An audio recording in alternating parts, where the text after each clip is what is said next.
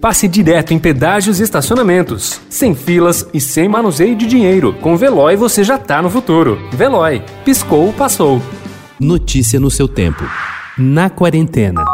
Assim como eu, arco com ônus de ter uma origem escravizada e por isso eu tenho que negociar no mundo de algumas formas, a branquitude precisa arcar com ônus de ter uma herança escravagista.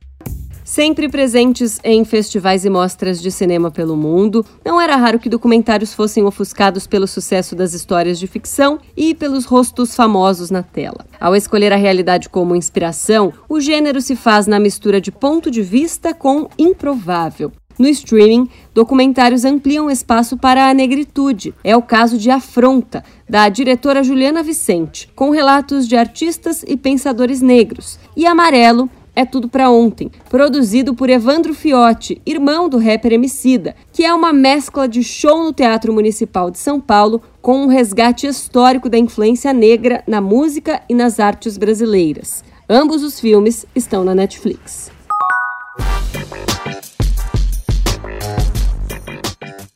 Assim que deixou o hospital depois de quase um mês de internação por Covid-19, a dentista e atleta de crossfit Raquel Trevise, de 38 anos, decidiu postar sua rotina de recuperação em seu perfil no Instagram. Isso, além do apoio que recebeu da família, segundo ela, ajudou a evitar a depressão após a doença, embora não tenha escapado da ansiedade. O caso de Raquel não é único. Um estudo da Universidade de Oxford, publicado recentemente na revista Lancet Psychiatry, observou que pessoas que tiveram Covid-19 correm um risco maior de receber um diagnóstico de transtornos psiquiátricos, como ansiedade, depressão, insônia e demência, de 14 até 90 dias após a doença.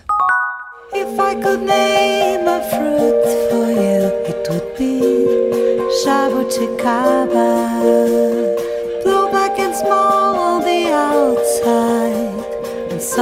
fruit for you, it would be jabuticaba. Já sem saber o que fazer com o sem fim de jabuticabas colhidas no sítio da família em São José do Rio Pardo, em São Paulo, foram tachos e mais tachos de geleia, a chefe Janaína Rueda, que não dá ponto sem nó, pegou o telefone e ofereceu 100 quilos da frutinha aos sócios da Companhia dos Fermentados, Fernando Goldenstein e Leonardo Andrade.